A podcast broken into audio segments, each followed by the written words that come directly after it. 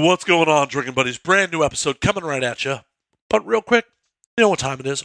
Time for a word from our sponsors. Those fine folks that bring alcohol and podcasts to me and you and the whole world. First and foremost, we are brought to you by the video versions of Now We Drink. The video versions are available on Vimeo. And due to me figuring out better things with editing, the video versions are going to come faster than ever. Right now, the Athena Rain version is 100% free to stream.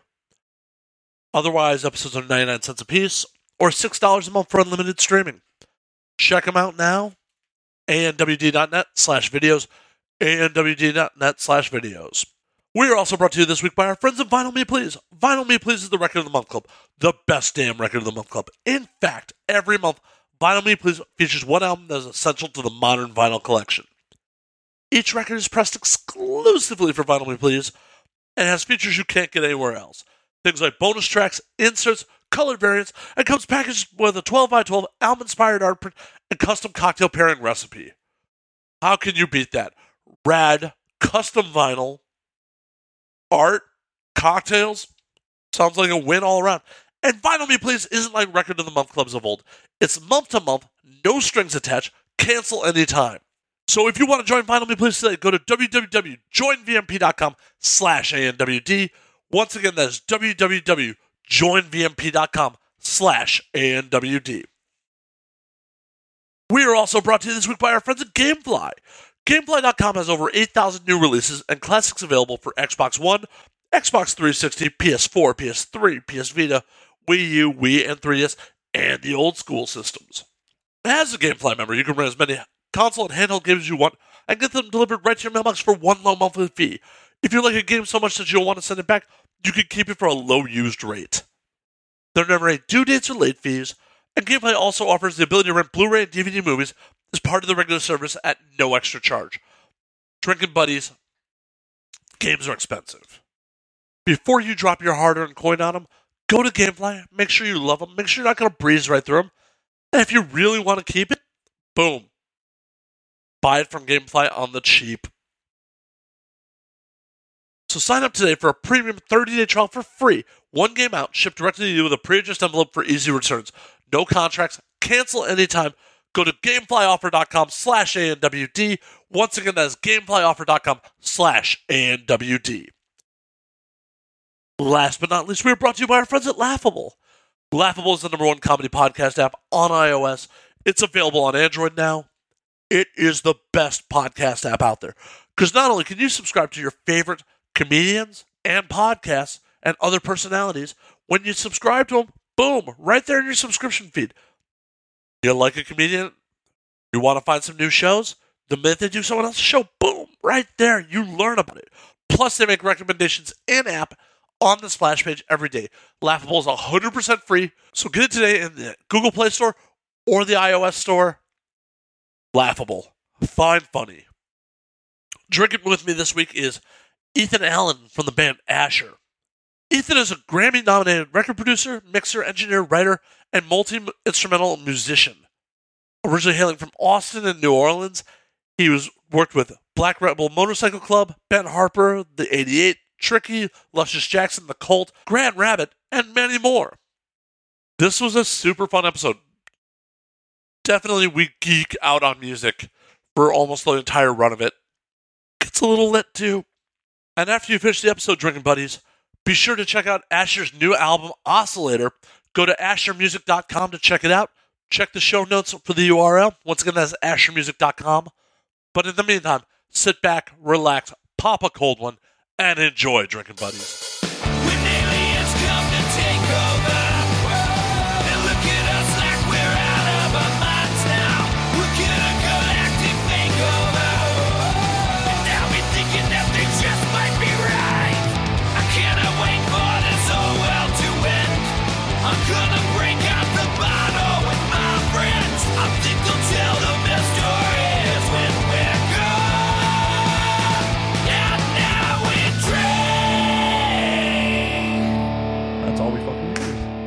We're ready to rock and roll. All right.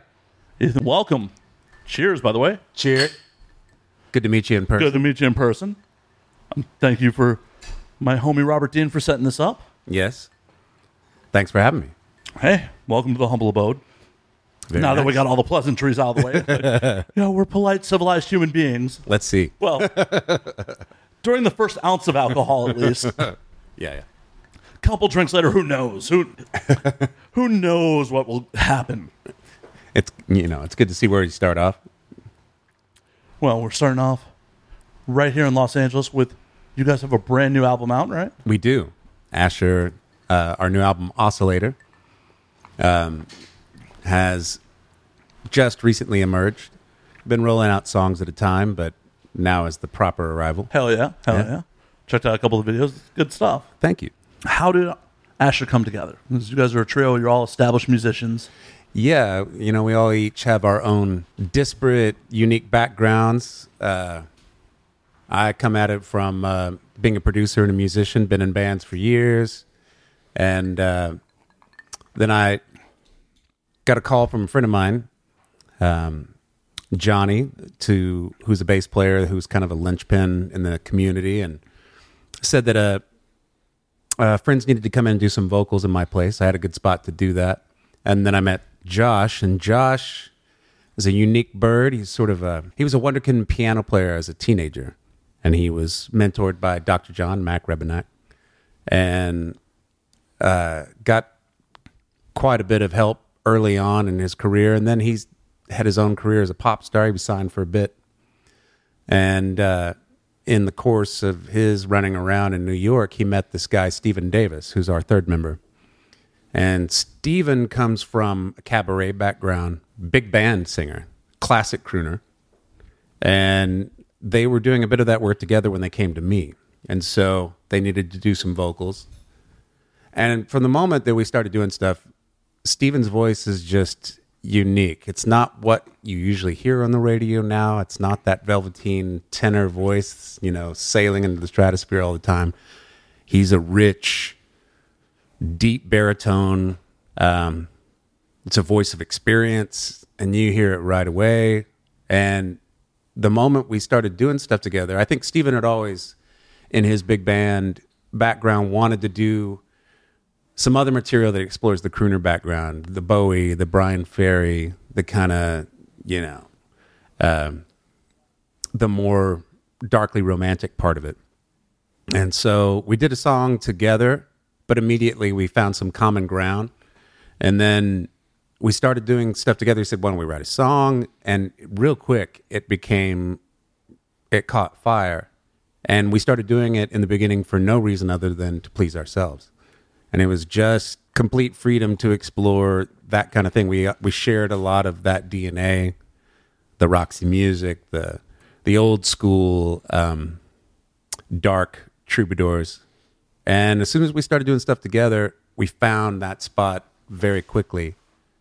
And then, like I say, it was re- really refreshing having not known each other, not knowing each other's backgrounds. We just started going from the word go. And then we did it.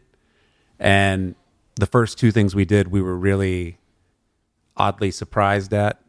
And then it went on from there. Then quickly we wrote more songs and we realized that maybe the new material we were beginning to write as a, a trio was better than the previous work. Real quick, we started creating a, you know, a hard drive full of little bits. So, and, but we're all songmen. So the true songwriting aspect was something early on that we really gelled about, you know, lyrics that mean something.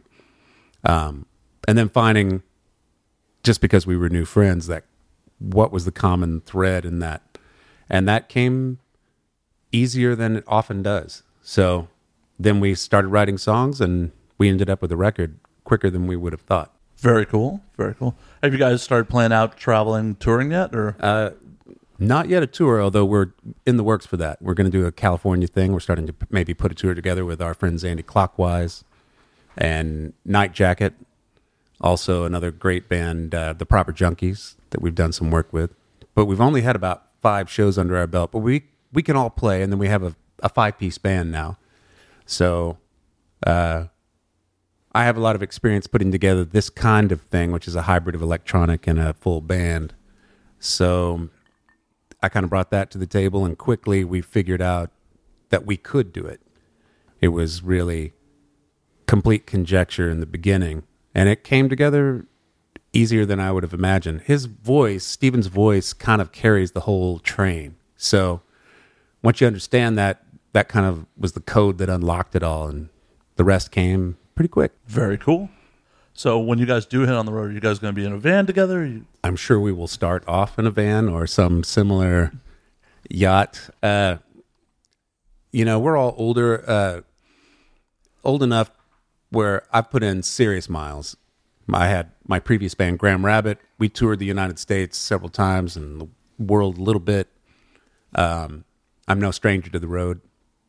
Neither is Josh, neither is Steven, but all of us at different times in our lives, different vehicles. So this is the first time that it's this kind of deal but yeah, we we've got four song, uh, four shows, all LA based, and now we're gonna do the desert, Joshua Tree, San Diego, uh, San Francisco, probably Portland, Seattle, and then outward and beyond. That's awesome. I always find it's a real test of a band once like you're actually on the road together, all in that confined space for extended periods of time. That's Yeah. when it, it really gets interesting. It does. Uh, this particular combination of personalities, I have a lot of faith in. Somehow, we already know how we get on and off each other's nerves. It's like, you know, that's part of it. And I think it should be the case. You know, if there's no, if you haven't ever explored conflict with anybody, then you have never really explored uh, any kind of living. So we've had a little bit of that, but traveling together, we're all we're all good like that. I, I, I'm sure of it. But also, you know, there's something about performing. All of us are performers. We've done it before, and we really look forward to that hour a day where you get to get in there and do it. It's all the other stuff that's a real drag. Oh yeah, the that's the hardest part about music is keeping the marriage together. Essentially, Yeah, yeah, yeah. But so far, the marriage is intact. We'll see. No infidelity yet. You know. Just a little temptation on the road may come, and then Well, you know. we'll see what happens. Yeah, as it does. So I, I see the ring on your hand. Yes, I'm a married man. Uh, my wife and I moved here from New Orleans 17 years ago. Met there. She was a bartender at Caddy Corner from the recording studio I worked at for many years in New Orleans.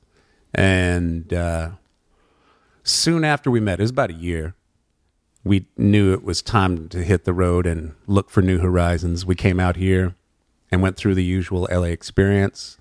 First part of it had its uh, rough bumps, but you know, out here you can make a life. You can put sidewalk under your feet. You can be at the bar next to somebody and you talk to them, and you can find work. I mean, I think in the small backwaters of where I was before, amazing things happen. I mean, calling New Orleans a backwater does it a disservice, but it is a true unique place.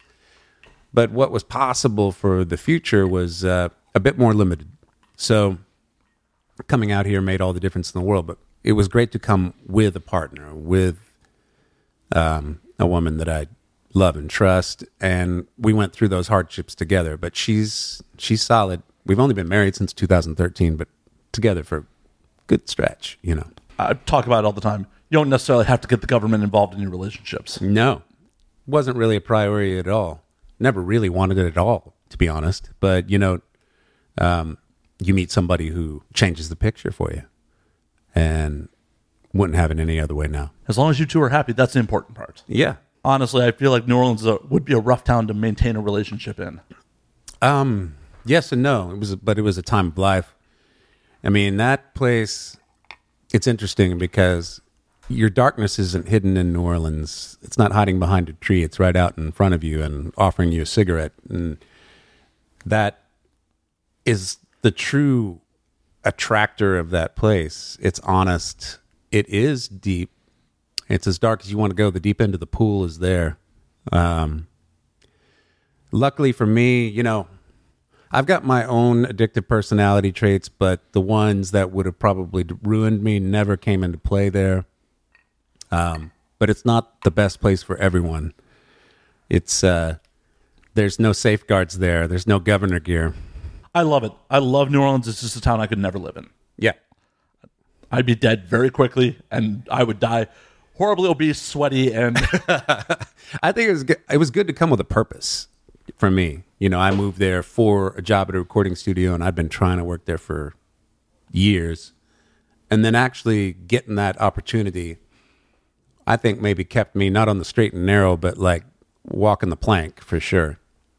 But I met my now wife at the end of a long run of a certain amount of personal freedom. So I don't feel like I left any scratch unitched or anything. Excellent.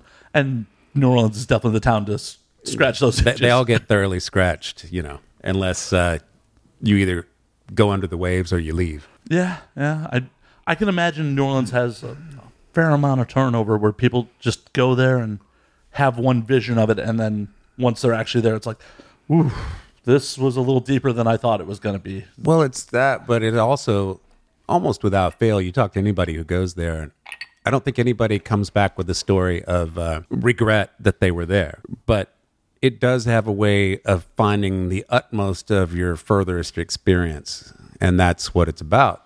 And praise the Lord. It- forgive me for saying it's uh there's no place like it. Um, there's no place that offers you so much and it's not a fairy tale. It is a deep, layered story. I tried my best to plumb the depths of that place, and I, I think I scratched the surface. So, If you hadn't met your wife, do you think you would have stayed there? well, we were already thinking about it. You know, it was a place where you could buy a house.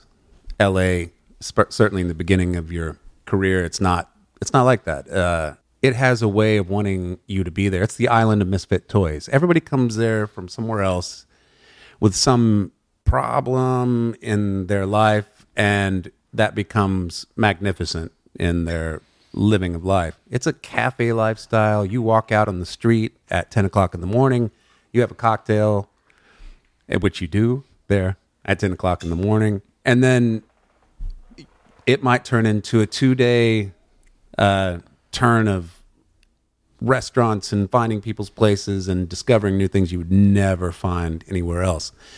Uh, maybe much more so than here, a different kind of turn. The place is open. It is freedom personified. Oh, uh, that that would be how I describe my very limited time in New Orleans. I, I've gotten out of the French Quarter. Friends who live there have shown me places. I've ended up in Snakes and Jakes. Oh yeah, Snake and Jake's, one of my favorite bars. You know, if you go in there and you come in naked, you drink for free. uh, I didn't do that, but I did about everything else. You didn't do that. Let's well, come on, you know, have a visual imagination. You know, so the audience is supposed to imagine you naked now. I mean, I'm imagining myself naked, so yes. But no, it was uh it's fantastic. I mean, it defies and over overdoes every expectation that you would have of it if you were a romanticist. I mean, it gives it to you. Um it's a beautiful, beautiful place full of souls that are broken and beautiful and magnificent and people are doing a lot of things. But now all of my friends who were living our desperate 20s own all the restaurants and they own all the art galleries and um, but even without that i encourage anybody who has even the faintest inkling of wanting an experience in their life to go there and live for a time and you'll never ever be sorry about that I just couldn't do the humidity. I just couldn't do it. yeah well you know like anything you get used to it but yeah it was pretty rough that was full on jungle Yeah, I've been there in September, and I'm like, this is enough for me. This this is as humid as I want to deal with. Oh yeah, I mean it will test that and beyond. 100 degrees, 100 percent humidity at nine o'clock at night when you're going out after your first shower. Uh, but then what waits for you is worth it all. It's true, but that's why I do it in limited doses. Yeah, yeah. Get, well, when you're there, it's like it's just like the humidity. When you're there, you learn to pace yourself. You learn a certain, you know, you build your tolerance. Your white blood cell count, you know, goes to a very high level, and you can. I mean, I never drank it very much before I went there. Didn't think much of it. wasn't really part of my life. It alcohol is a huge part of the social fabric. It becomes something that it better not be an obstacle because you just have to get into it and follow your your your greater demon. But it's great. What you do find shows starting at two a.m. Uh, jam sessions that you couldn't possibly believe. You know, like the rhythm section from the meters sitting in with whatever three horn players just got off of work. You know, it is all the things that you think it would be and much more. And that's the thing that you can't know without living there. Um, it's just beautiful that way. Every, it, it is a neighborhood. Everybody's a neighbor. And, um, but it, it has a dark side. Definitely. I mean, this is a city that is built on the average mortality rate was like 21 for a very long time. Right. And I don't think they minded. No. It's a life well lived at 21, you know. But man, musically, I just, I mean, I just can't say enough. Uh, and not just in traditional New Orleans music, which, first of all, before I moved there, I didn't know that much about. Jazz to me was a bit of a museum piece. It wasn't something that was like awake and alive in my life. I appreciated maybe Miles Davis album, whatever. You go there though, and every eight year old wants to play trumpet, even if they're in a roving gang on the streets. And um, all of the music there is centered around that. The local radio station WWOZ, which is fantastic to this day, and Dr. John just passed. Uh, rest in peace. He they were playing it, you know, twenty four seven. They might even still be. He just had his funeral, huge jazz funeral that was citywide. There's no place that not only appreciates its locals but sends them off in a way that is completely devoid of rigidity or artifice. It's just um, they send them off in the same way that they live there, and I mean it's just heartbreakingly beautiful what that city knows and understands about humanity and about how to live. Uh, you know, so many people I know who are older. My mother lived there for a while while I was there. And she says, you know, I feel like in a lot of ways that's the way that we should have all been living up to now. And I only just fig- figured it out. It has that about it. Well, when you have a culture that's based on that life's going to be short, life's potentially very fragile, you need to celebrate every moment of it. New Orleans does that so well. Every Sunday barbecue is possessed with a fever like you have never seen. Uh, every time that you meet up a friend on the street, you give them a greeting.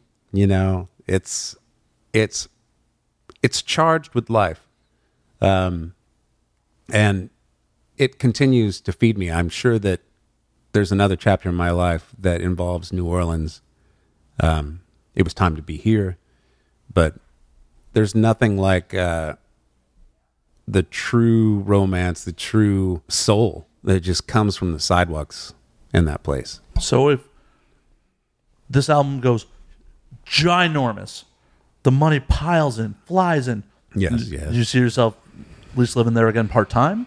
Well, I would for sure have a place there. And I was lucky enough by the time I was around for a while to know people who did exactly that. They had some little, and the French Quarter's full of it. And so is the Ninth Ward. You you walk around the corner through some rusted iron gate, and you go back there, and you're like, oh my God, what is back here? It, it is a jungle paradise, you know, and it's just a little lot. You have a one or two bedroom spot. That would be a dream if I could have that one day. But the great thing is that even without owning it, you can have it by just going. But absolutely, if the money rolls in, that I'm going to have a spread, and there's going to be some jungle paradise of my own. That sounds amazing. Yeah. It sounds absolutely amazing. But how often do you get back? Like, Um, well, last time for me was two years ago, but I've got dear friends, as I've said. My wife goes back a lot. My wife sells feathers. She does it for costuming couture. She does Mardi Gras Indian tribes. Um, there's we have we continue to have a strong connection to that place. When I moved there, the recording studio that I worked at when I moved there, I was working for producer Daniel Lanois. He was someone who I'd been wanting. He was a mentor that I wanted to have. Finally got in there, got in the door. But this place was an 1860 built mansion, three stories tall, the last single family residence on Esplanade Avenue. And there was this paradise out in the backyard, a banana garden with a flagstone pool. We had speakers underwater where you could listen to what was going on in the control room. Uh, everybody came through there. It was a private number. This was just before the internet really took hold. And so everybody who came there knew how to somehow get in there. It wasn't advertised, it wasn't public knowledge. So all sorts of artists, big and small, came through there. And it was a residential studio. So you would stay there and you had your own suite. There were 30 rooms in the house, a 7,000 record vinyl collection, Harleys in the garage. It was magnificent and beautiful vintage gear equipped recording studio. This was all because of Daniel Lanois, who owned it. But he often was busy with other projects. So the lion's share of the time, every other band was coming through there. And at the time that I showed up, I was a greenhorn and my ass was in the chair from age 25 to 30 and it was just nonstop you know the road cases were going out the door more were coming in and not only was that happening but they were staying there so you were living with them you were in the and in the course of that a lot of great life experiences happened so it seared into my dna um, something very important, not just about experience and the experiential level of New Orleans, but from the people that I learned from, the real sanctity of music and how serious it should be, how important it should be, how how much craft is craft. And you know, craftsman apprentice relationship, you you learn from other people and you do it over a long period of time. Um, I hadn't experienced that before. I had worked for Willie Nelson for a few years in Austin, uh, but it was the same thing. He was hardly ever there. It was a great place to work, but going to New Orleans, I was thrown into the deep end of the pool. It was the big time, and it was super intimidating. It was um, uh, bewildering at first, and then it became just food. You feasted on it, and you learned so much by just being at first a fly on the wall, watching other master craftsmen work. My great pleasure was have being an assistant engineer and being just enough present and a necessary addition to the room where I was there. But then you learn to hug the walls and you just get to witness what's going on. And that means engineers, producers, master musician from, you know, say Nigel Godrich, the radio, of Radiohead ilk to, uh, you know, blues, R&B, jazz. It was an education of the highest order, but also the pressure was on you. You had to demand, you had to perform. You were not just an observer. If at any moment you screwed up, you knew that your neck was on the line. And it was the first time I'd have been around that. I'd never been around that kind of high stakes and the respect that comes with that at watching people do their inherent craft and what's necessary to allow them to fully blossom and do what they're doing. That was the great lesson of that place. So it's all tied up in New Orleans to me. I don't know where it, uh, it, it one is ends to the other, but it will always be a place that taught me a lot about life. With that residential studio, it couldn't have been all work. There had to have been some play with some of these artists. Well, there was a lot of play, and you know, I romanticized my position, but once I'd kind of proven my worth and I was no longer, you know, ready to be put on the street with my suitcase, I became the trusted guy, the assistant engineer slash house engineer, because this is also New Orleans. It was in LA. If I was in the equivalent position in LA, there would be a fleet of people. I was one guy who had to do it all. I was the runner. I was the engineer. If something needed to be fixed, there was one guy in town who could fix shit. It was like, and if not, then I had to figure it out. And if not, your ass was on the line. The pressure was intense, but also I was the concierge. So I knew every stripper in town. I knew most of the drug dealers, uh, even those beyond my depths. You know, this is a point where I'd never done cocaine, but I knew who to call to get it. You know, not that a lot of that happened at the time. They, they came around. Usually, everybody came supplied, but if there was any need, it came upon me to figure it out. There was Kenny, the weed dealer, who was this amazing dude who lived down the street, who was big fan, a big friend of Coco Robicheaux. They were these catfish looking, beautiful musicians who just sat and jammed in this beautiful place about, you know, three blocks away. And through them, I found out some people I needed to know. Through other people, I found it out, but you know, other people I needed to know. But the long story short, I had to facilitate, even if it wasn't me.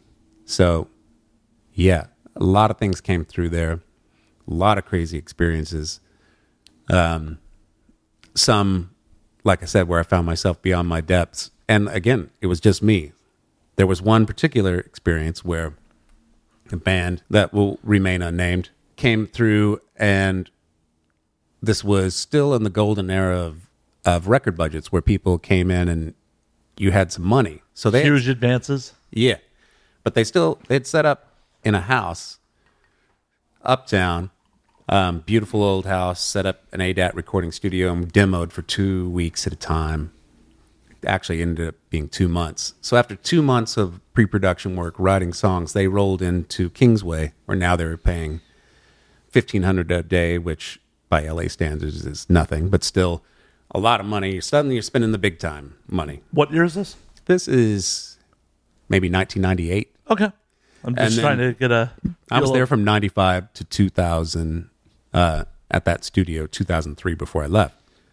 Um, so the unnamed artist came in and they came in full force. They were a big band there, used to being on the road. They had had some success. They were on a major label. Right in the middle of the record, the label dropped them. There was a sudden mad scramble to New York, went back and the singer, to his great credit, somehow finagled another deal with a major label, and by Monday we were up and rolling again. But they had crew there, uh, they had infrastructure, and I was the representative of the studio because this went late at night. You know, this these sessions started going on late. The drugs started getting heavy. The uh, extra hanger-ons showing up at the door and ringing the doorbell at two in the morning started more and more, and then things got just dark, dark as fuck. It got intense. the The work slowed to a halt. Um, there would be three days of waiting for whatever drug aphasia to disappear long enough to complete a piano part. It was just torturous. And everybody else there, all the people who were hired to be there, were pros, but it was like the ultimate test in patience to watch some really dark stuff go down. Some people, you know, get lost. Also, Mardi Gras happened during that time. At one point, they said, okay, so Mardi Gras is going to happen. So we'll take off a night or two and we'll go out and party, but, you know, we're going to keep working. And I was like, I don't think we're in the French Quarter. I do not think you understand what's about to happen here. For the time leading up to that and the time beyond, this is going to become a war zone. And they're like, no, it's fine. That'll be outside. We're inside. And it's like, you don't get it. Sure enough, we came up to that time. Guitar player goes missing. One guy goes to jail. It is chaos. And then at one point, the band finally comes together somewhere towards the end of Mardi Gras and they decide to just blast against the chaos. They set up the full band in the foyer outside against the iron gates with a PA and they just play into the mayhem to no avail. And then still, uh, it, it all, it, it was a, probably a week and a half of just, uh, you know, like a bulldozer coming through and wrecking everything to the side. But they continued. We finished the record. The record ended up being a very good record. Uh, but because of the band and their situation and me representing the studio, there almost existed at the end a sense of warfare between us. They weren't going to leave. They were really ripped up and antagonistic and eventually they just left but it was almost like a standoff at the OK Corral it was uh it was nuts and there was you know a lot of broken hearts and uh detritus along the way but there were a couple like that most of the time people came there and it was just a fantastic voyage but there were a few that were pretty rough a few grifters The the picture you painted right there was just magical. By the way, just just I could just imagine a full band set up, playing against the chaos that is Mardi Gras. yeah What were they hoping to accomplish? I- I think it was, you know, the primal scream against, you know, true annihilation. They were like on the edge of it and they knew it. Everything had fallen apart. And what else to do but like blast it into the universe. And I kind of respected that, if not for the complete disintegration of all personnel involved. You know, it was it was dirty, but it was beautiful, and gratefully on someone else's dime. Definitely. I'm sure there was someone in New York like, how much did we just? Oh my god, how- this album has to have huge returns. You know what? we Maybe spent." maybe there was enough left of some old guard that considered that part of the cost of doing business. Because now, music business is largely uh, controlled by people come from a corporate background and more of an accountant's perspective, and not understanding that with music that is a part of the investment towards the future, especially towards certain people that are the true creative people. Now everybody expects everyone to be sort of a golden child and, you know, well behaved. And that doesn't always generate the music that sings people's pain. So, definitely not. you know, Well behaved people don't generally make good music. Mm. if you don't have a cost in your soul, the prophet Kahlil Gibran, he says, the more that sorrow carves from your being, the more joy you can contain. I mean, if music that has any import that matters to anybody, that is always true. It's like there has to be a cost. There can be no true catharsis. There can't be any real celebration unless you paid something for that so much of the celebrations kind of offered to us in the medium of modern culture seems bereft of that. It's just the celebration without the cost. And it's an empty party. I don't mean to make broad generalizations. Uh, Obviously, the people who are really great have that. But I think that might be the common denominator. It's like if you don't have any sense of what it took you to get to this place in life, then how can you make something that's going to matter to someone else in their moment, you know? which is really what music is all about. It's really hard to get to that place, period, and impossible to get to that place unless that nature is somehow true. I agree. I agree. I've said it many times on the show. Trauma breeds good art. Yeah. You know, if you've had a perfect life, what do you really have to offer?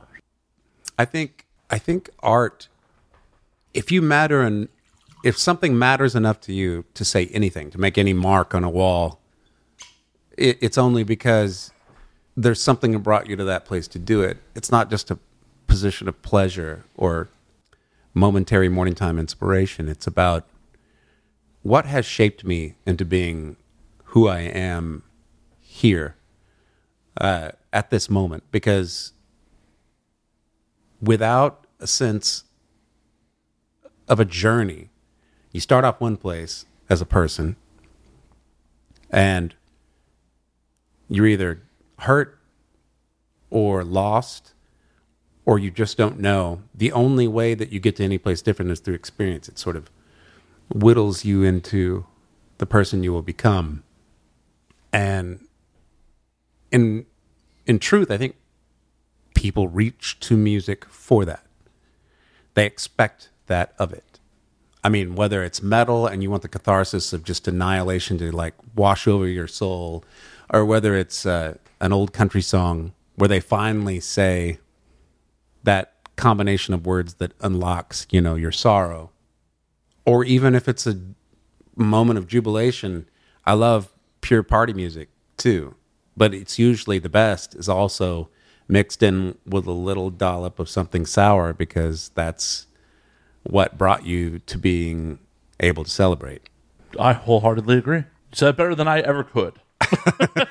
Well, I don't know about that, but I mean, uh, the the troughs and alleys of New Orleans absolutely gave me that, and there are golden beings there, and there continue to be.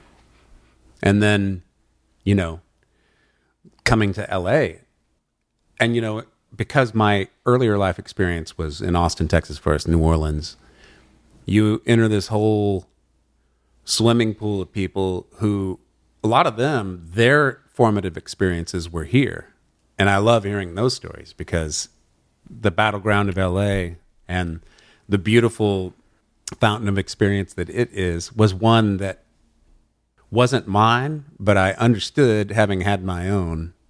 And when I showed up here, somehow I talked a lot of shit about LA before I moved here. I was like, fuck those guys. Fucking LA commercial wannabe, just a whole pool of people who are trying so hard to emulate something else. I just did not think well of it. I'm right there with you. I, I'm originally from Chicago, and I always viewed LA as fake. I came out here to visit the first time in 2008, Yeah. and all I got to experience was Venice, and I'm just like, this town's not for me. Oh my god, Venice is yeah not. It's its own world, but And coming from Chicago it's just like I had a friend, a good friend from high school who was living with his brother in a converted two car garage, like three blocks off Venice Beach. right. And I'm like, you guys, this is your life here? Like, and everyone I met was vapid, and it was just, a, It didn't speak to you at it all. did not speak to me at all. And then you added in the fact that, like, nothing was open late night. Yeah. Chicago's a 24 hour city. Chicago's a true town. Yeah. And I'm just like, how do you guys live here? It took me moving to Vegas for a couple of years and coming out here and experiencing Hollywood, experiencing downtown, experiencing a bunch of what else LA had to offer for me to really So, what was the the tipping point for you?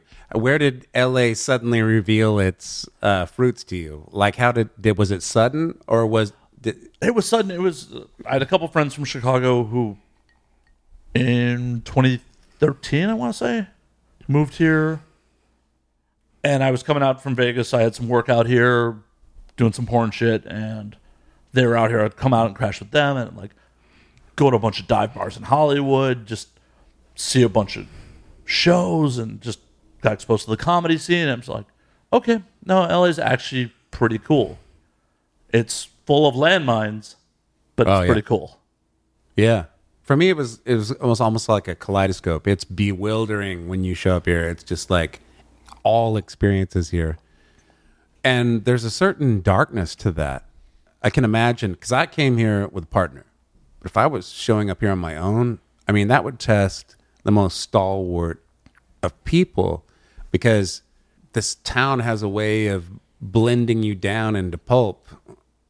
Yet, once you finally get just even the smallest of community. It's like a molecule, like this molecule bonds with that molecule. And then suddenly the whole picture changes. It's like, okay, now this is a feasting playground of experience. It's no longer an overwhelming wave that's going to destroy me and a soulless, vapid vampire that has nothing that's going to do but make me into my own nothingness. Then it's like that for me was the key that I almost heard the key unlock. And it's like now all of the craziness of this place has meaning and I, I want to see all of it. I want it, I want it all. I want it now. I want to bring it in. But I mean that's part of I mean, I can only speak to myself. I love community. I thrive in community. I thrive in collaboration. I can exist as a solitary island. I know f- friends of mine who are fucking dark, narcissistic, solitary islands unto themselves, and they thrive on that. I am not one of those people. I need people. Once I found that in this place, is when the fruits became apparent. And Los Angeles is the golden chariot. I, I love it. It's outstanding here. I, I wouldn't want to live anywhere else right now. Uh, you got the city, you got all of it.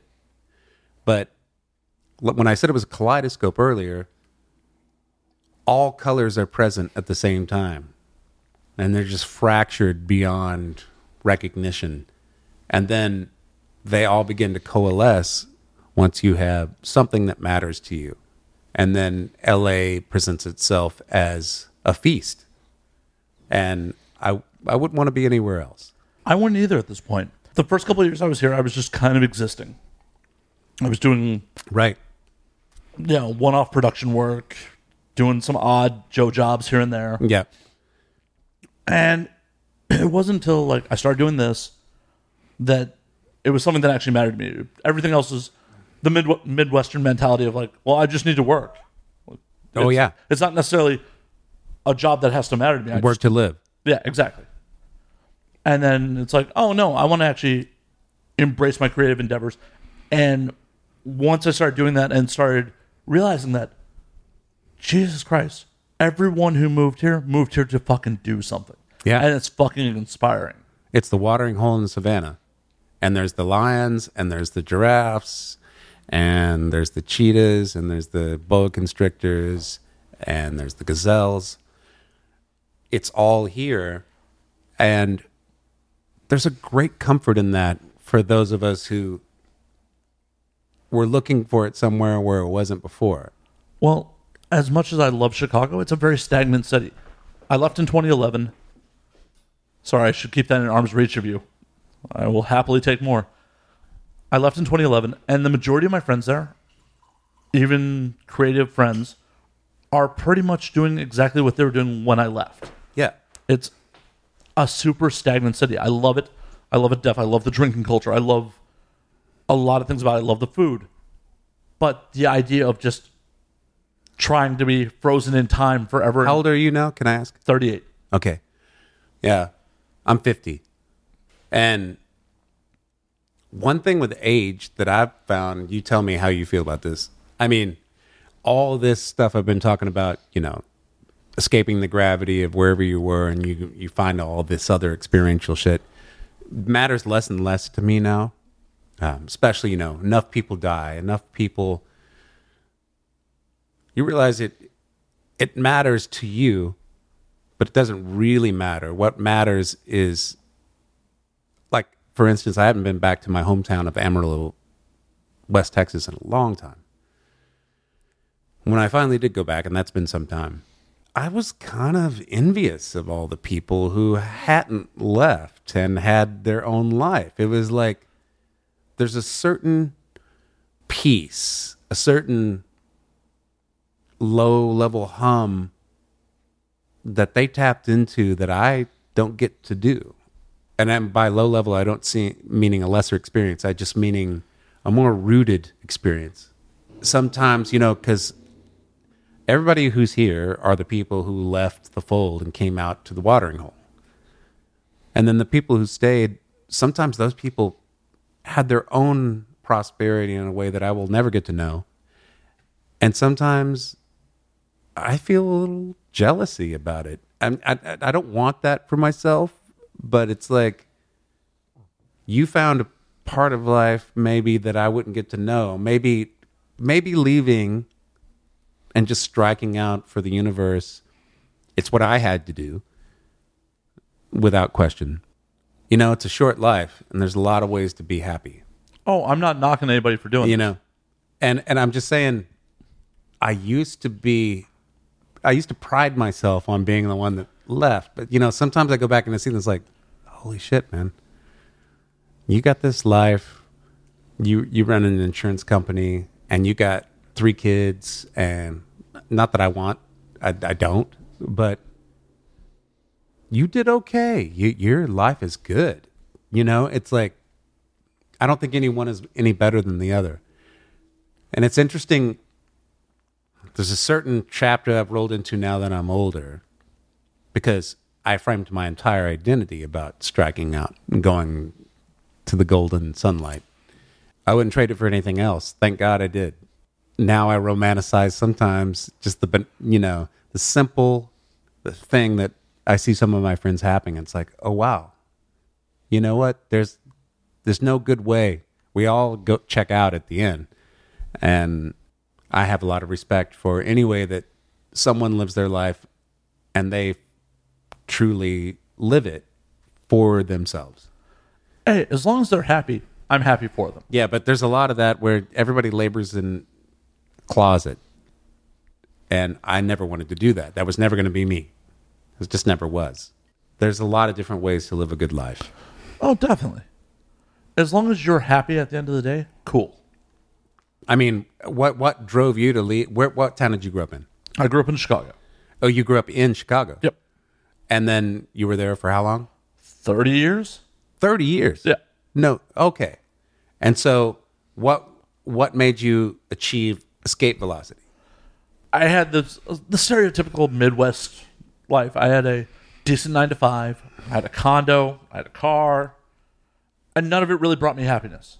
Like I was just going through them fucking motions, and it's I just wanted more. I wanted fucking more. I I wanted to experience more. I wanted to. I didn't want to just keep going to work, punching a clock, making somebody else rich, for a job that I took that I planned to stay at for six months and was at for twelve years. Right. I got an opportunity. A director friend of mine who I had met through mutual friends, like, hey, come west. I'm starting a studio. I'll have work for you. And I went, you know what? I've been wanting to get out of here for a minute. Literally, my condo kept me in Chicago probably about three, four years longer than I wanted to be there. Right. The housing market tanked and I couldn't sell it. The minute I sold it, I was gone. Like, literally a month after it closed, I was gone All right. ended up in Vegas. There's been definitely ups and downs since then. I've been, I've made good money. I've made shit money. I wouldn't trade it for the world. Mm-hmm. What do you think about that? What do you think about making money? Because I've made money. I've also achieved things in what I set out to do that I never thought I would do. I did too. What What does that mean to you, having achieved it and then lost it and achieved it? Well, there were points where like I was making upper middle class money, Yeah. and it was fucking isolating because a lot of my peers weren't. And when I wanted to go do things, Yeah. they weren't able to, Right. Right. and it, it sucked.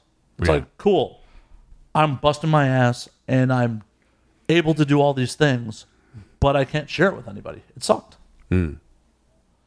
You know, and sadly, it wasn't making enough where I could just take people along with me Yeah. Yeah. for a very long, you know, good chunk of my life because I I grew up lower middle class. Me too. So That would be generous. yeah, my dad worked two jobs, so we lived in a decent neighborhood. Yeah. for a long time like my only goal in life was to make enough money that I didn't have to if I want something I could just go get it. Yeah. And then once I started making enough money to just go out and get whatever I want, it did make me happy Right. cuz I was working a job that made me miserable to miserable to do it. Yeah. Like what's going to actually make me happy? And I've tried other endeavors. I ran a small music label in Chicago for a couple of years. Yeah. Failed horribly, and I'm happy about that. It was a great learning experience. Well, if you don't, you know, every every tech startup talks about it. If you haven't failed four times, then you're not you're not a a success. I mean, and it's trite almost to say it, especially living in LA. People talk about that shit all the time. But the truth of it is, trying and failing is a part of the fabric of life here. It is everywhere. But here, because we're all here for the reasons that we're here, um, you expect it to work out. Most of the time, it doesn't. Whatever does end up manifesting for you is usually nothing that you planned. Oh, And- definitely not. The openness to understand that only comes from annihilation. You know, Uh, what's the saying? You can fail a thousand times. You only have to succeed once. Right. Well, and even if that one fails, if you've failed three times before and then overcome that, you understand that it doesn't matter. You can just continue Exactly. because everything ends. And that makes you giddy with excitement about tomorrow. I love the adventure. I love the prospect of not exactly knowing what's exactly going to happen. you uh, my cousin who is fucking amazing beautiful uh he's worked for nasa for years and electrical engineer remarkable life and he's had his own ups and downs of course but when i was telling him about what i do for a living and the fact that no matter what i've done if I've gotten certain accolades that he knows about or worked with an artist that he knows about, two weeks from now, I don't know if I will ever work again. He said, That's terrifying. How can you exist in that place? I was like, Once you've done it twice, it's almost a rush. And then even once it's banal, you're okay with it. You almost trust the universe that, okay, those things didn't work out, but somehow it will. And I think that's a good way to live. That's a good life lesson. That doesn't even mean that I so much trust in my own ability and talent and opportunity that it's going to continue because I don't know if it will. But whether it does or not, I'm okay with it. That's a certain management of stress that it took me 10 or 20 years to learn. And I'm grateful for it. I'm so, so grateful for that. There's no other way to get that than to go through it. And pretty much all of life really is that way. Security is an illusion, One hundred percent. an illusion in life. All that we plan for, all of our machinations uh, towards uh, solidity, be it emotionally in our relationships, be it financially in what we do, is all a falsehood. Oh yeah. And why have a five year plan? You can get hit by a car tonight. Well, I mean, you should have a five year plan if you want to have one. Um, but no matter if you have a five year plan, let's say you cast your fishing rod out five years, and I think it's important to do that. I get why you do that, but it doesn't mean that you're going to get what you planned for. Well, I don't see the point of having a five year plan and ignoring the present. Well, yes. Yeah, the the subjugating of all present life towards some retirement future seems ridiculous to me. Me too. But I, I understand why people do it. That's what we do. I mean, and so much of what we do in life operates out of fear. Well, it's like uh, Linus with the safety blanket. Mm-hmm. Like, if you're foregoing the now, you're like, well, in the future, everything's going to be okay. None of it's guaranteed. Well, we're ruled by our psychi- psychology, and it's rare in life that one has the ability to change their own psychology. You know, it's interesting when you were saying you work with the, you've worked with a lot of porn stars, and I'm fascinated by them. It's like the healthiest of them seem to change their psychology to a way where they allow themselves a permission to live that I can't even imagine. And I'm so kind of enthralled by their bravery. And I really respect that. It's not my life, it's not my choice, but I mean, well done. It's it, what you must have to go through to get there. I'm sure it demands a lot of cost and a lot of bullshit. But but if you can come to a healthy place with that, that is something that I couldn't imagine. And in my journey in life, it's like those are the places you hope to get to by continued experience. It's like you get to imagine a different way of thinking that you didn't know before. And by getting there, you understand a different side of yourself that you would never have known. You know, that's, I have a lot of respect for that. Well, people who work in the industry, it takes a lot because what other art form are you going to possibly get discriminated against for the rest of your life? Yeah. Yeah. It's, it's, it's an X mark, even still, even in this climate, it still is an X mark uh, on a certain realm of society for forever. And it's not a protected class. You could lose jobs 10, 20 years from now because of something you did once, twice. You could be on film once or twice. And someone could just be like, you know what? We're firing you because you did porn. Right. It's crazy. Yet, perhaps the most universally watched and perceived by all people. Yeah. The degree to which it's subjugated, even buried from modern life, is like insane, but everybody does it. Oh, it's, it's complete hypocrisy. It's But that psychology, the smarter that certain people who exist in that industry get, and the people who I think there's there's going to be there's going to be, and it's just about to happen. Somebody who bridges the gap and certain people have already tried and done admirable jobs, but I I don't think it's always going to be. Almost every other social norm taboo has been broken down into mainstream society, and that's just coming.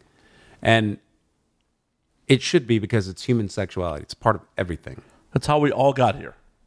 Sexuality is how we all got here. Yeah, but we privatize and put in the closet all those things. Well, because we're a puritanical society Yeah. in the grand scheme of things, except for certain pockets. You know, sex is dirty, though we all got here via sex. It's crazy. Well, of course, that's not true. I'm talking about psychology. Okay. In psychology, we all have such loaded because the base level most important thing that we all do is is sex. We have such loaded perceptions about it. It's the hardest knot to untie about anything. And that's not my job. Thank God. Very true. use- can I use the restroom? Certainly. Yeah. We're going to take a small breather while Ethan relieves some of the whiskey from his bladder. And Ethan's back. Empty bladder Not an empty heart. Hopefully, not an empty mind. And some fresh ice. Yeah. Thank you. Of course. Here to provide. How we doing so far? I think we're doing rather well. Okay. How do you feel about it? I feel great. I'm just happy to be here. Thanks for inviting me to talk. I'm happy to have you. I mean, I got my story. I don't know how interesting it is, but you know, I've been rather entertained, so hopefully the audience has been as well. yeah. I'm sure this is not the typical music interview you're used to. Um, it's not, but well, I do think everything we're talking about is the most interesting part of music, especially in podcasts. There are people who talk about the technical side of things. There are people who talk about uh, the pop formulaic side of things, um, all of which I've been a part of and am interested in. Um, making music is uh, an endlessly fascinating path and with Asher, one of the the things that I love so much about it is uh, it was an unlooked for combination. One of those things that only comes if you're on the path already, and then somehow, you know, you get a lacrosse swing into your life, and there's this thing Lightning struck and yeah, and it, it struck, and in some ways, uh, the most unlikely of things, but in some ways, uh, my favorite of things, because at this point, each of us in our own separate endeavors, we don't necessarily have anything to prove, but yet we still have a spiritualized ambition. It isn't necessarily commercial. I mean, commercial success is fucking great. oh yeah. Uh, and we've all achieved it in one realm or another, and we all want it still. But I think the only thing that matters is when you feed yourself. If you don't feed yourself first, then no further uh, success of any kind really manifests because you haven't you haven't greeted and confirmed what started you on the path to begin with. Uh, one thing I'm really happy about the older I get is that I can recognize that more. Where it used to just pass underneath my awareness, like, I don't know, I just didn't get it. But now I understand that some of the things that matter to you most happen when you're not paying attention or looking for it. Maybe not paying attention. That's not the right word. That's not the right phrase. It's that you weren't looking for it. It wasn't what you intended. So much about LA is about intention, ambition. This is what I'm setting out to do. Here is my plan. Here are the people. Here's my team. Here's what I'm trying to do. Here are the people I'm trying to associate with. Here are my points of And here's the ladder I'm going to climb. Right. And yet, often, in my experience of success, it's exactly the opposite. It's more when you cultivate yourself to be able to understand and experience all of those things, but it's the thing you didn't look for or you weren't anticipating that really capitalizes becomes all those things that you thought you were training for before. Asher is one of those things. Uh, I'm also of an age where I care a lot about pleasing myself. I want to please myself, my own inner creativity. I'm not the proportion to which I am attempting to entertain the audience and myself has shifted dramatically. And as a result, I think I've gotten better at my art because I don't divorce the audience. I understand that and I care about it. But ultimately, I know that my own inner sense of what is good, I value more than what my perception of what other people will appreciate is. Right. You're being honest to yourself instead of potentially pandering to the audience. Mm. And all my favorite artists never did that. Now, I understand. Let's say if I was a purely, if I was endeavoring to be a pop artist and a purely pop artist, I understand that's a different game, hard to do. But even the best pop artists did the same thing. They're brazenly adventurous in their individuality. And then let's say, for a modern example, Billie Eilish, one of my favorites. I really love her because she is that, and she separates herself from the pack in doing that. Uh, she almost has cemented into her identity. At 17, which is fucking amazing. Well, and because of her brother, and because of all of it, uh, and I'm such a fan. Uh, but I recently discovered her, so I'm I'm slow to the game, but I'm I'm rather impressed. she is from the beginning seeking to make herself an iconoclast you know she doesn't depend on what other people think about her which in the pop world is a really weird thing Well, she's actively going against some trends. maybe She the wears- last one was Lorde in her form Well, Lorde, when she's like, "Oh, I'm going to use untouched photos, so you don't get an unrealistic vision of beauty from me." right With Billie, she's like, "I'm to wear baggy clothes because my body's not important to this." and uh her she has like a uh a very unique very personal almost diary entry level of talking about life that is so honest the filter between her and and real experience there isn't much of one and i really love that whereas so much of her contemporaries in major level modern pop are almost entirely a filter. Well, how much of that is their choice versus their label's choice, their A and R rep's choice, being like, "Whoa, whoa, whoa, you can't put that out there." Well, I mean, we may never know. entirely true, but let's say, well, I don't want to name names, but Certainly, because I'll say this no matter what I think about music, anybody who gets to the point where they're doing it, I can tell you how much respect for, I have for that. It is so hard to get there, and it takes so much from your life. And invariably, even if you are a commercial mainstream pop star, there is some part of you that makes it to the surface and matters to other people. And that is very important. But almost universally, we can also sense when someone is speaking in a narrative that is singular and you understand that it's true. Uh, and it's not a manufactured thing made from seven other writers or uh, Billie Eilish has that. And it's one thing I really love about her. Not only is she her sound sexy and fresh and hot and ultra modern and new, but it is so true. It's honest. It it is undeniably her. What a valuable commodity that is in music. Maybe the most valuable commodity there is. definitely, and I feel like she is. She's almost like grown in a lab. She was homeschooled. Her brother's super creative too. It's it's crazy. Yeah, maybe that's why.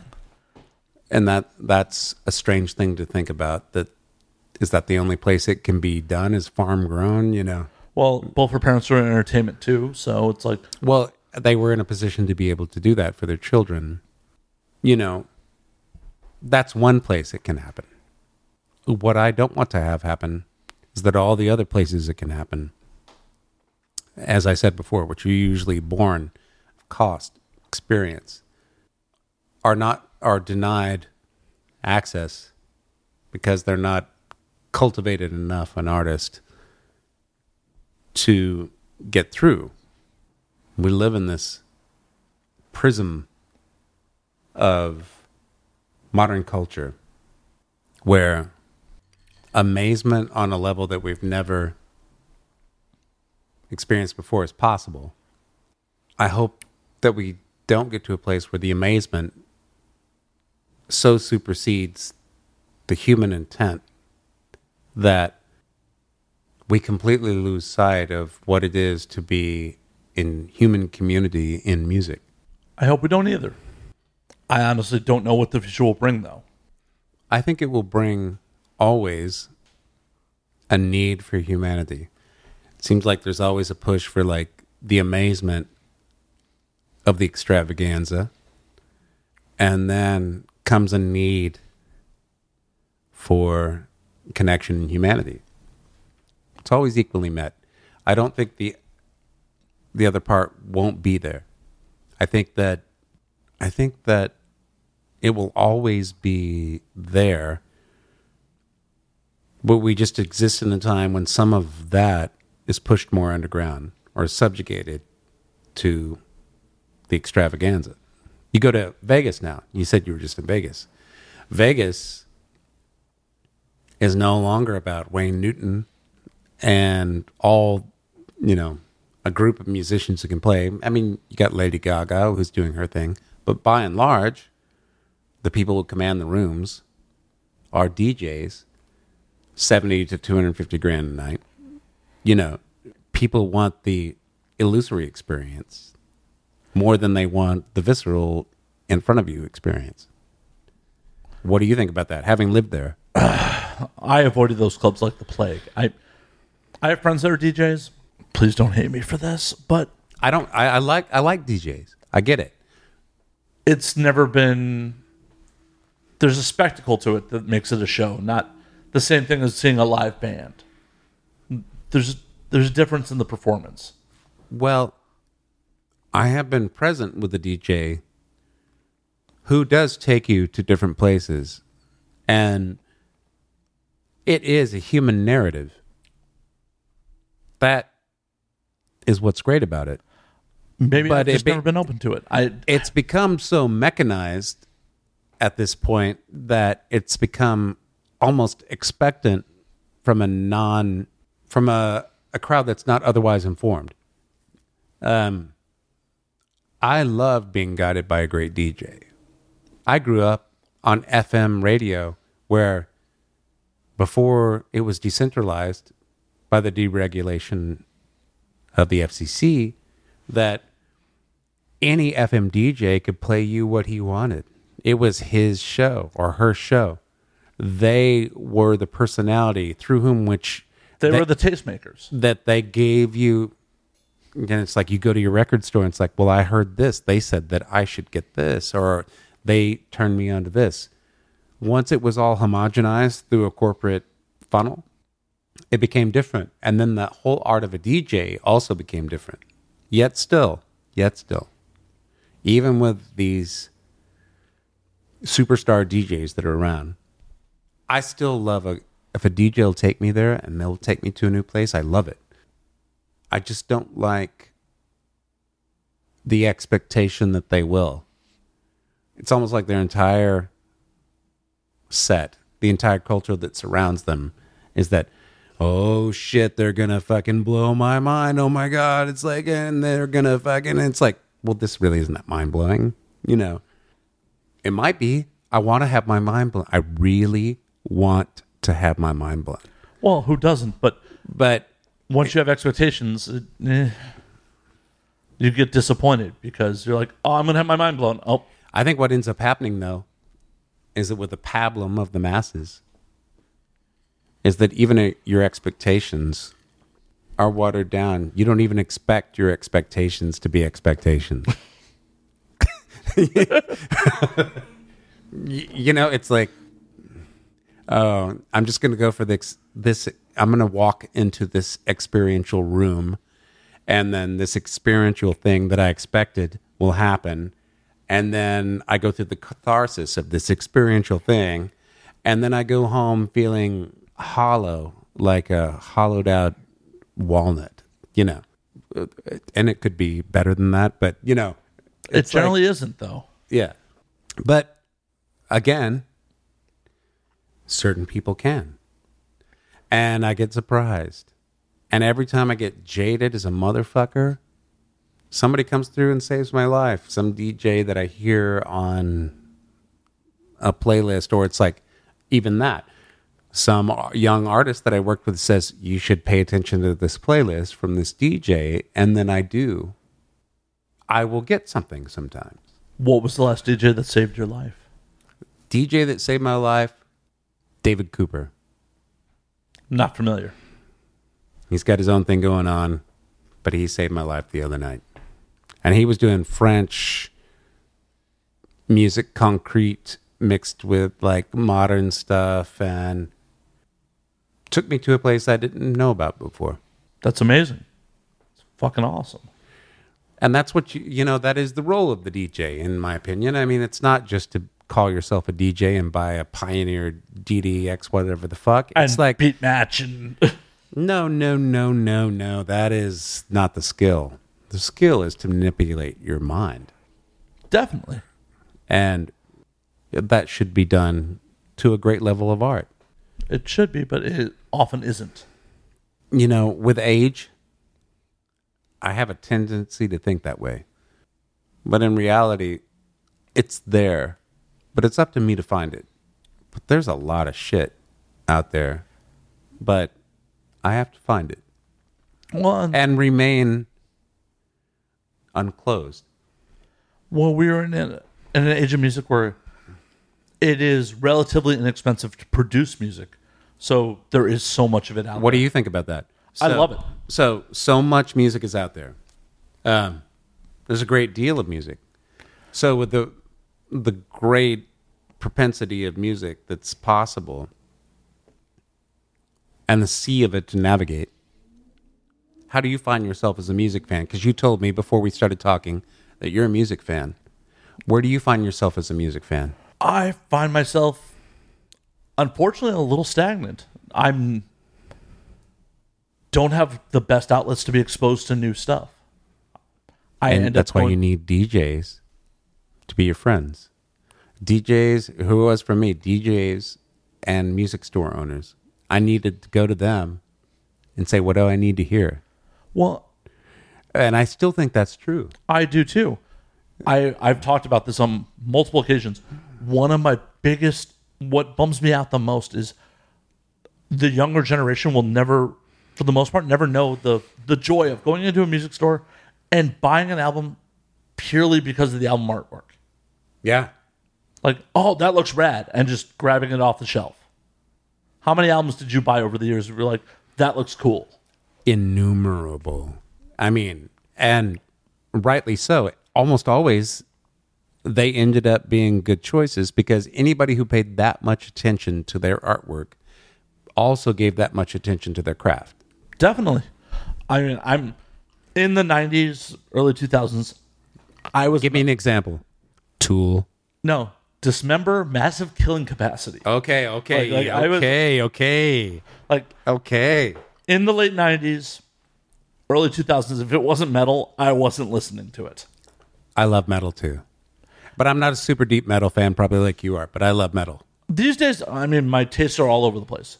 I've, I've matured. I listen to a lot of stuff. But in those days, if it wasn't metal, I wasn't listening to it. I was not open to it. Gotcha. and where I was living at the time was a college town, and there was a bunch of secondhand stores, and I'd roll in and just roll into the metal section, and like that album artwork is brutal. Dismember's massive killing capacity is elephant looking. Describe it. it's like an elephant with chainsaws for hands, Yeah. and I'm like, that looks brutal as hell. And it was a great album. I'm, I'm gonna pull it up for you. Would you? That's the album artwork. Hell yeah. It looks like an, a giant elephant mech thing with guns and chainsaws for arms. Like the tusks, it kind of looks like an elephant. It's amazing. And I bought that album purely on the album artwork. I'd never heard of that band before. Yeah. Well, I did that all the time. And I think what I said before is true. You can, anybody who cares enough to put that much into their artwork, you can probably get a very good signifier onto what their music is because they care enough to do that. I agree. And it is a sensory experience listening to music. I mean, one of the biggest records of all time for me, you know, I'm going to date myself here. the Cure Disintegration. Amazing uh, album to this day. Now, before that, I was a Cure fan for years, but pornography was another one that came along. When pornography came along, all I remember was picking up the record in the record store. And it was so alarming that I almost didn't want to deal with it, but it was so captivating that I bought it just because it was so challenging. The element of threat in art, the element of threat in a band is something that's missing now. I agree. Another album that comes to mind is Lords of Acid Voodoo You. Oh, whoa, wow, you are fucking going there. Yes, I love that. Lords of Acid. Okay. All right. All right. Yeah.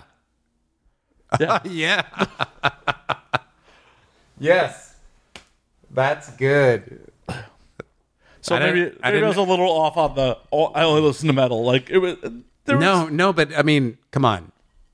You know, we we share. I wish my wife was here right now. She would be a fucking good one on this edition. She's uh, she's loud and she's proud. That's awesome.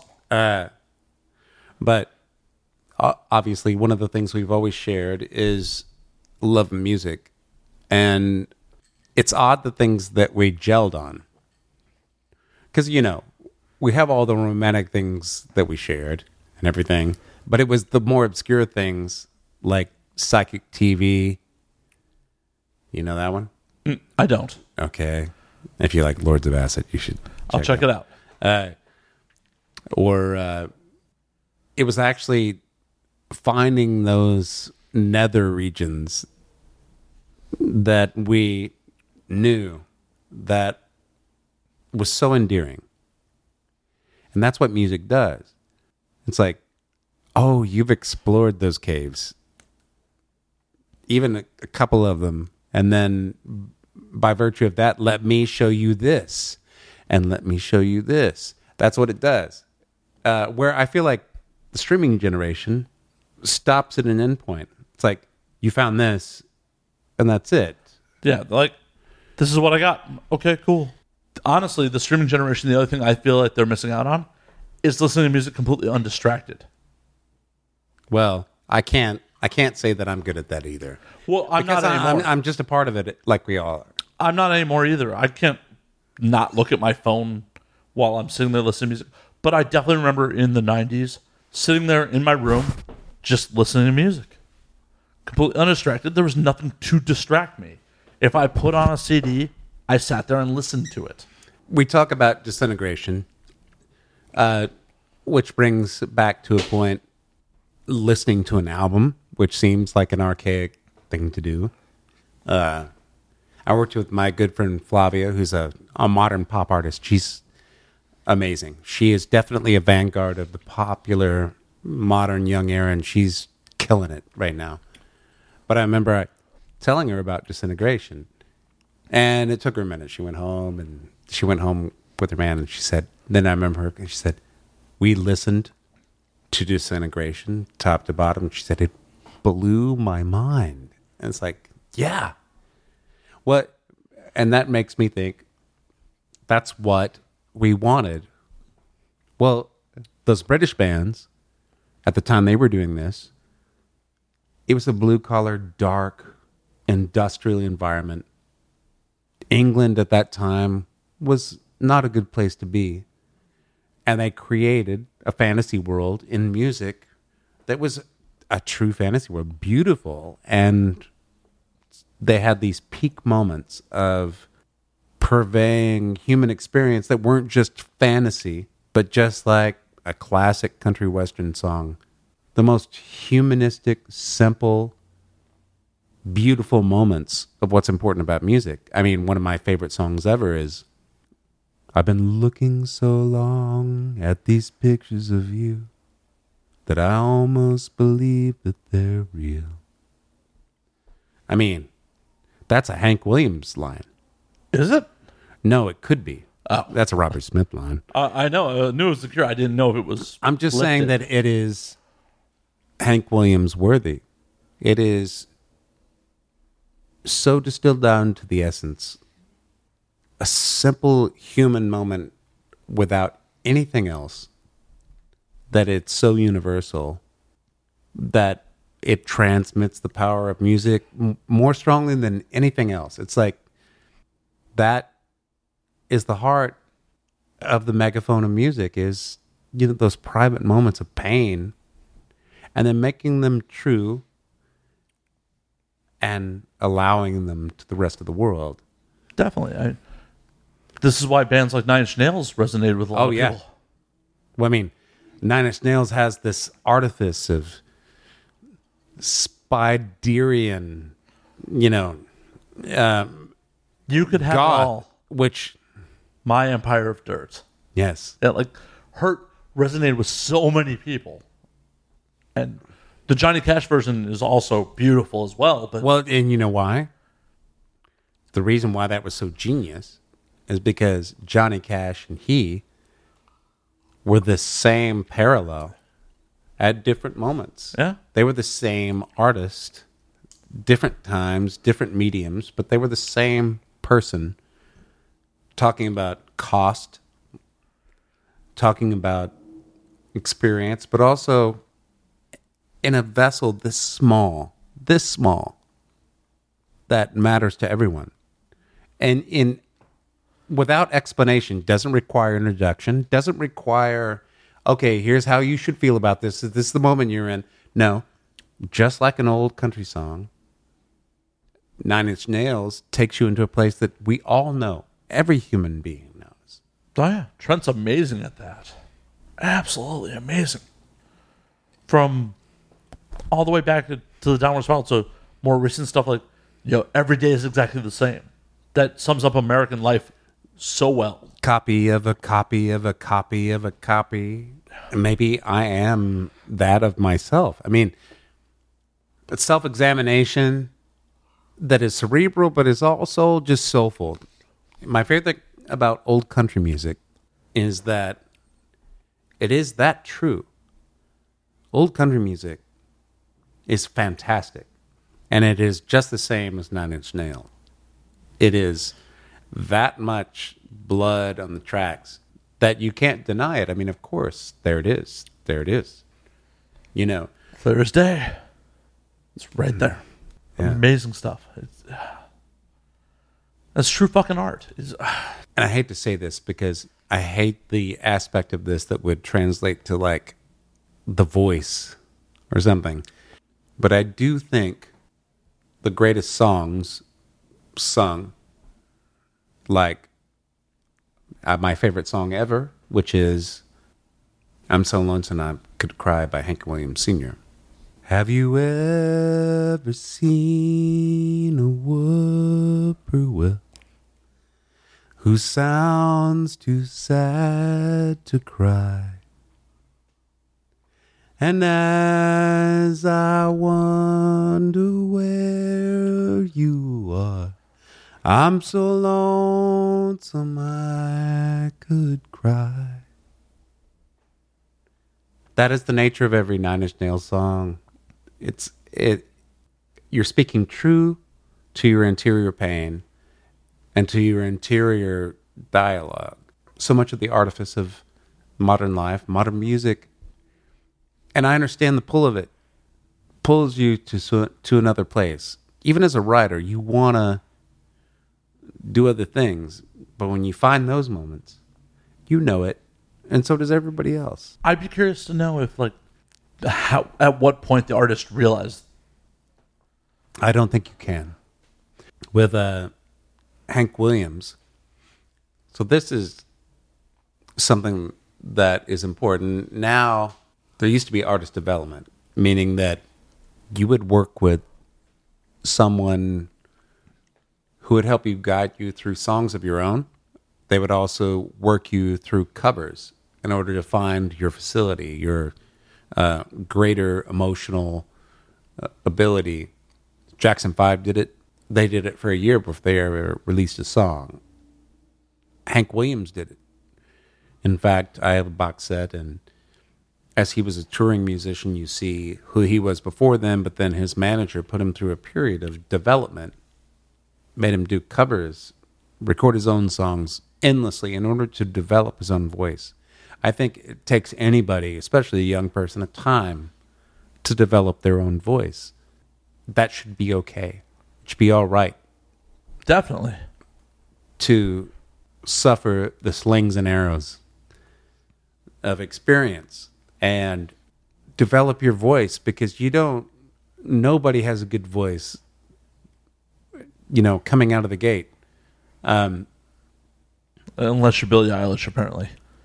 she had guidance with her brother but yes she did But that is the exception. That is definitely not the rule. the thing is is the expectation is the rule not the exception and i don't think that's fair i don't think people should understand that i think people should understand that it takes cost and time and mistakes and awkwardness and embarrassment to offer anything real that matters to another person One hundred percent. People don't want falsehoods. They want they want real life. They want real experiences. They and real people go through some shit.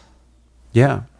I went with my good friends on invitation to this encampment of bikers. It was all bikers. A band that I had worked with, Black Rebel Motorcycle Club, was playing. And they're beloved in the realm of bikers.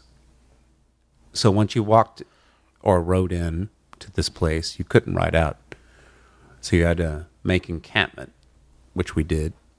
I'm not a biker, but my friends were bikers. So you got bikes. There's bikers, biker people all around. There's some burly, big motherfuckers. There's some. Then there's all the new world of bikers, like call them the Rice Rockers, the Ninjas, all the Japanese bikes what would normally not be acceptable in politically correct culture, but all this community of like old school bikers, uh, day glowed ravers, everybody hanging out, and you couldn't leave. So we had this giant encampment. It was like a post apocalyptic fire on the edge of tomorrow and uh, everybody played every kind of music from Molly Hatchet to like rave music to old country to whatever, and everyone loved it. It sang all the songs. They all knew all the words. All the post-apocalyptic motherfuckers still knew all the old songs. All the retro rockers knew the new shit and it was a very beautiful especially we're talking this is a biker community walled off you can't leave so you got all the ninja bikers the honda bikers you got all they can't leave and it just became one big soup. And it was beautiful. It was weird and it was extravagant and it was amazing. But more to the point that we all want the same thing. And especially divorced from the expectations of those around you or the immediate thing that we can all be a, a rock and roller or a Barbie doll with a fucking hairbrush. You know, it's like I think it's when those things begin to differentiate that things get interesting. But we would never have the best things in the world unless we were all separated hardcore. For instance, I'm gonna hold that thought for a second. I gotta go relieve myself. yeah. Some urine, some nicotine later. We are back, and uh yeah, things I gotta think, clean up and post. Clean that up. Uh, if I have to. well, for the the video audience, eh, we've done some damage to a 94 proof bottle of whiskey. Yeah. And well done.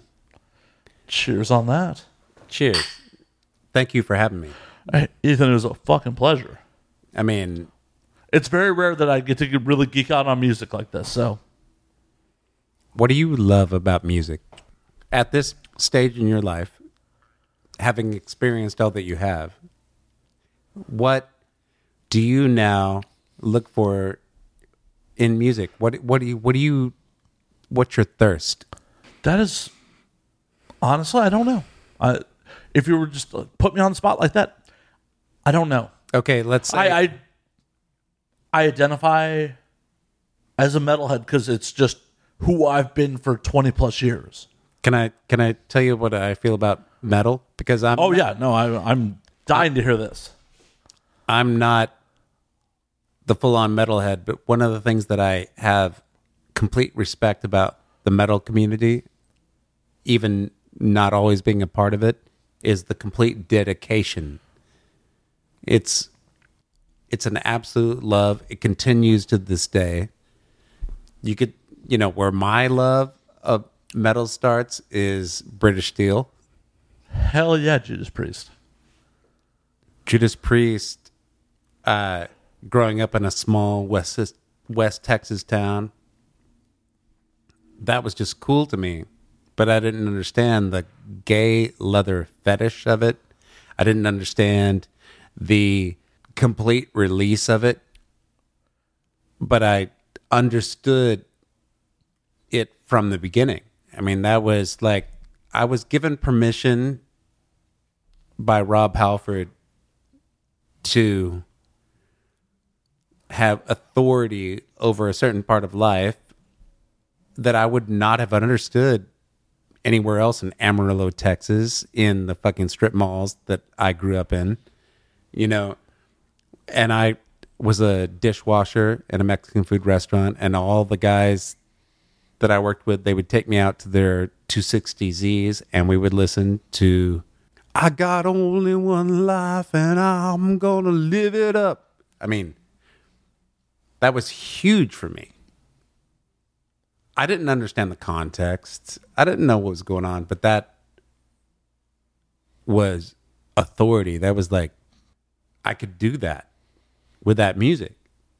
You know, and metal I have a deep affinity towards. It was not my realm. That's not where I went. That's not where it was everything for me, but it was a part of me. It was, was a huge part of me.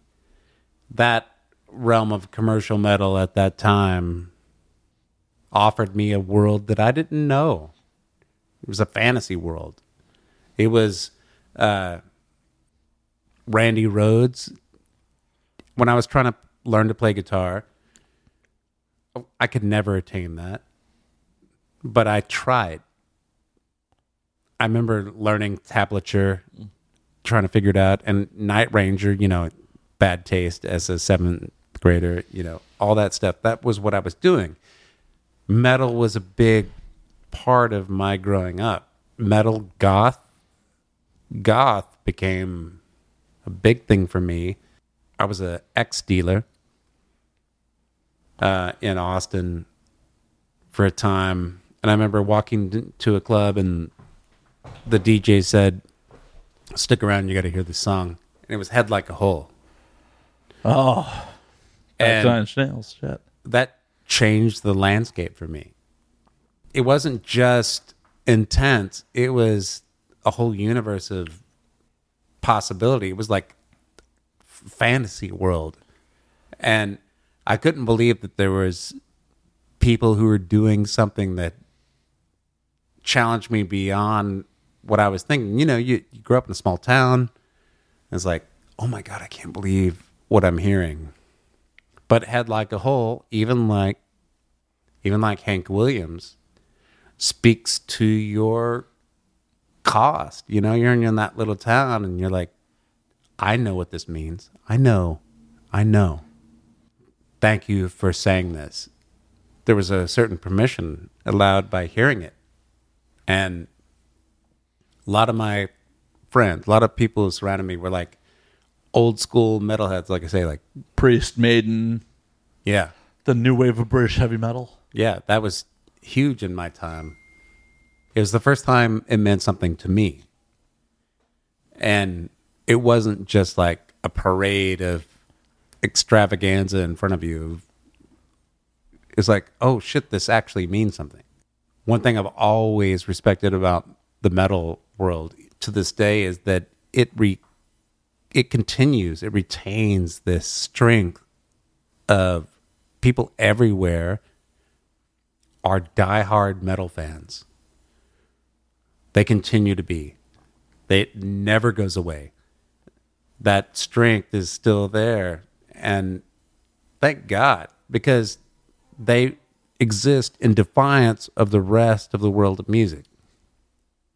Because no matter what, metal is gonna do what metal needs to do. underground music used to mean something, but it now it, you know, independent music, indie music, indie rock, whatever becomes so subsumed into so many other things. But one of my favorite bands ever is The Cure.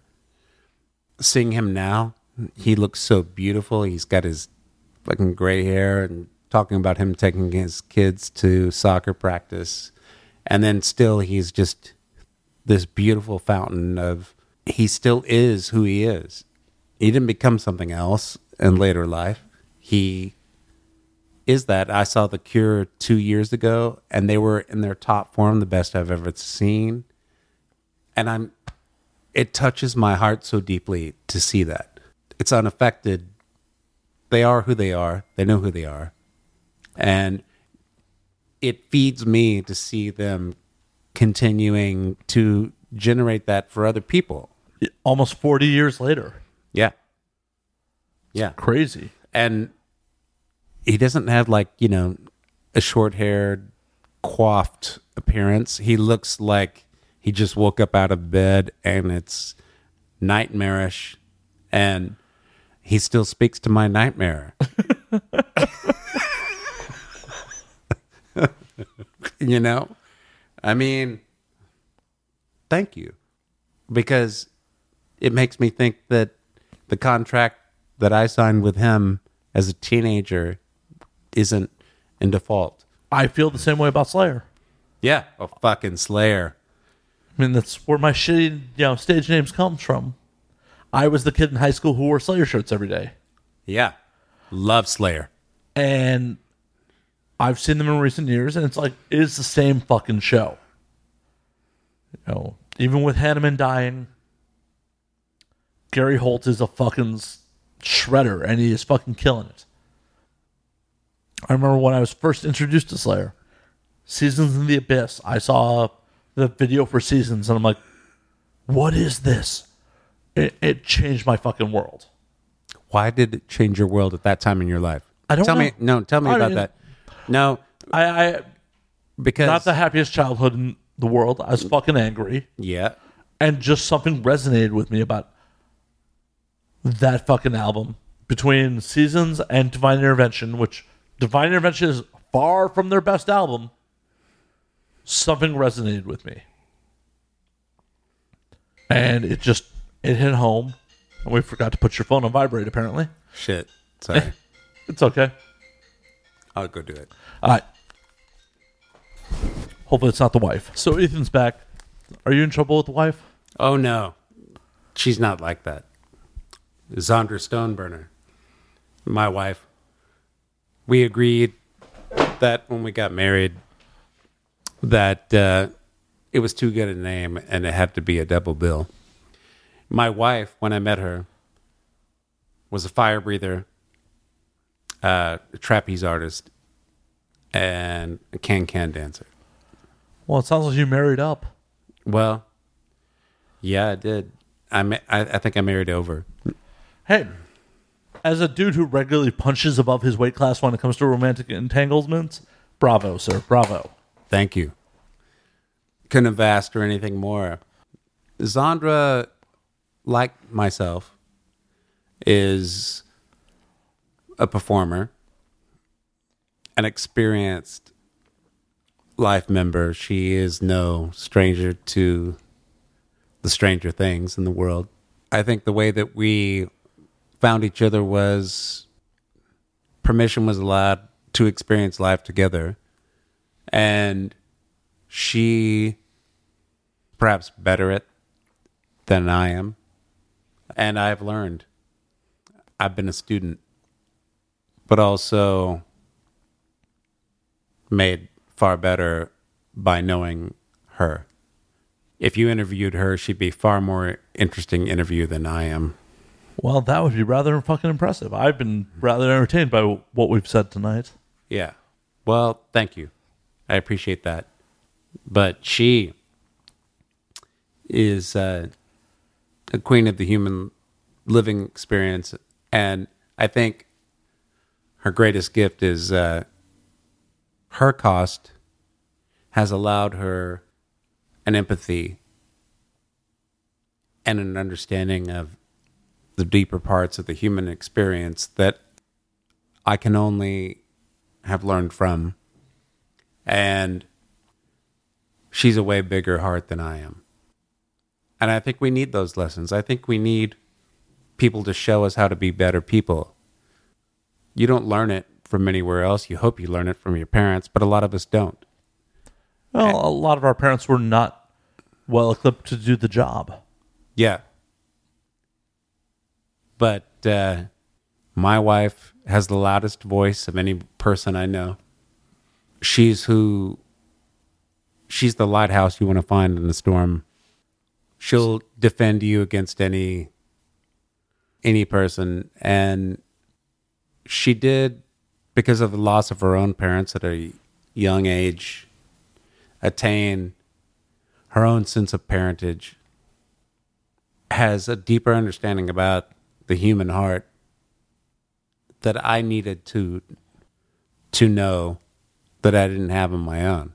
That's what you want from a a, a coupling. It's so true with her. She'd be way more interesting on this microphone than I am. I guarantee it. Well, I will happily give her the opportunity if she wants to take it. I'm curious. What when did you first notice her? When did you first like get drawn into that lighthouse? Um, in New Orleans, I was working at the recording studio that I talked about before. This was Kingsway. I was working for Daniel Lanois, and it was the first time I was thrown into the deep end of the pool. And for years, I was a monk. I was a fucking monastic, uninteresting, uh, cornstalk of a human being. Uh, at least in the way that it was to the rest of the world. I worked relentlessly on records, and it was a great tutelage. And then at one point, my friend Malcolm Burn, who is a, a producer who worked in that realm, said, You got to go out and have a beer. Because at the time, I wouldn't even do that. And we're talking about New Orleans. This is New Orleans. Yeah, it's pretty crazy. Do you ever regret? I mean, I don't mean to sidetrack you. Do you ever regret waiting so long to actually embrace living in New Orleans? No, because we're talking about at a time when I was 25 to 29. Had I, it might not have been good for my constitution. I encountered her and grateful that I did. She was uh, very soulful, amazing person, and she was excited about the same things that I was, but she was grounded in a different way, a way that I wasn't, and a way that that I needed at that time. Um, she offered me some wisdom that I did not have at the time. I was ready to go full bore into certain things, but she was a voice of uh, tolerance, a voice of uh, measurement, even though we went very deep into the indulgences of the world.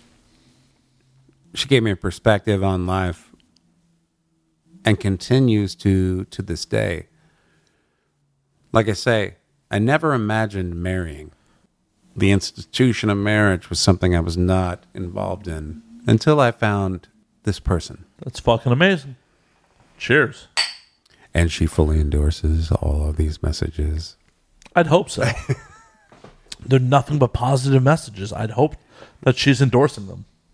Uh, she was there for all of that and much more. Well, I also hope that she was there for your relationship. Like that would be really weird if she wasn't. Yeah. like I say, you should you should interview her. Hey, if she's game, I'm game. It would be far more interesting than mine. I think you're downplaying yourself quite a bit, sir. But uh, you know, I think all of us seek out souls with experience that can understand where we are coming from. And music is the common language for that. It is like any other thing the thing that says the things that we cannot. It it will uncover the layers that we are we have a lot of reservation about going to. And when we find a partner in life that can do that with us um i mean i can only expe- speak from experience because i had never found it before. I mean it's certainly i fucking did a lot of other things I Well, no one expects that you, you know. but I I I did not do well in my previous uh, relationships. But I I rang the bell on this one. As we said earlier, you can fail a thousand times. You only have to succeed once. Ethan, before you take the headphones off, why don't we do a proper sign off? We'll get Okay. Get everyone where they can get the album, get everyone on your social media. Thank you everyone for listening to my podcast and please direct yourself towards ashermusic.com and you got a lot more to figure out. Ethan, it was a pleasure. As always, you can find me at Matt underscore Slayer on Twitter, Matt Slayer on Instagram, Matt F and Slayer on Facebook. You can find the podcast at and now we drink on Twitter, and now we drink underscore on Instagram. And until next week, drink up, motherfuckers.